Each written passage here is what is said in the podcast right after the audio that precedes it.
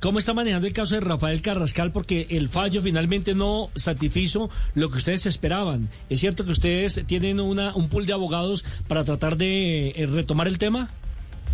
Eh, pues les tengo que contar nosotros cómo íbamos a quedar eh, eh, satisfechos con, un fallo en el que nosotros estamos totalmente de acuerdo y no nos gusta.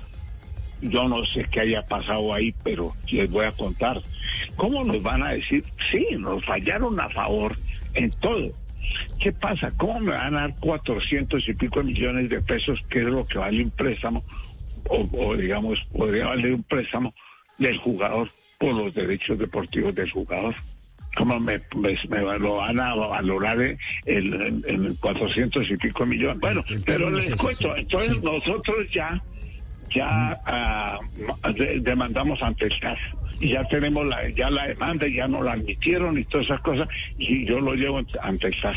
Entonces ya está ante el TAS el caso de Carrascal y, y, y, el y la demanda está admitida y la demanda está admitida. Ahí le doy la chiva. Ah, bueno, entonces, Chiva, primicia, nos la entrega don Gabriel Camargo. El caso Carrascal fue al TAS y acaba de ser admitido.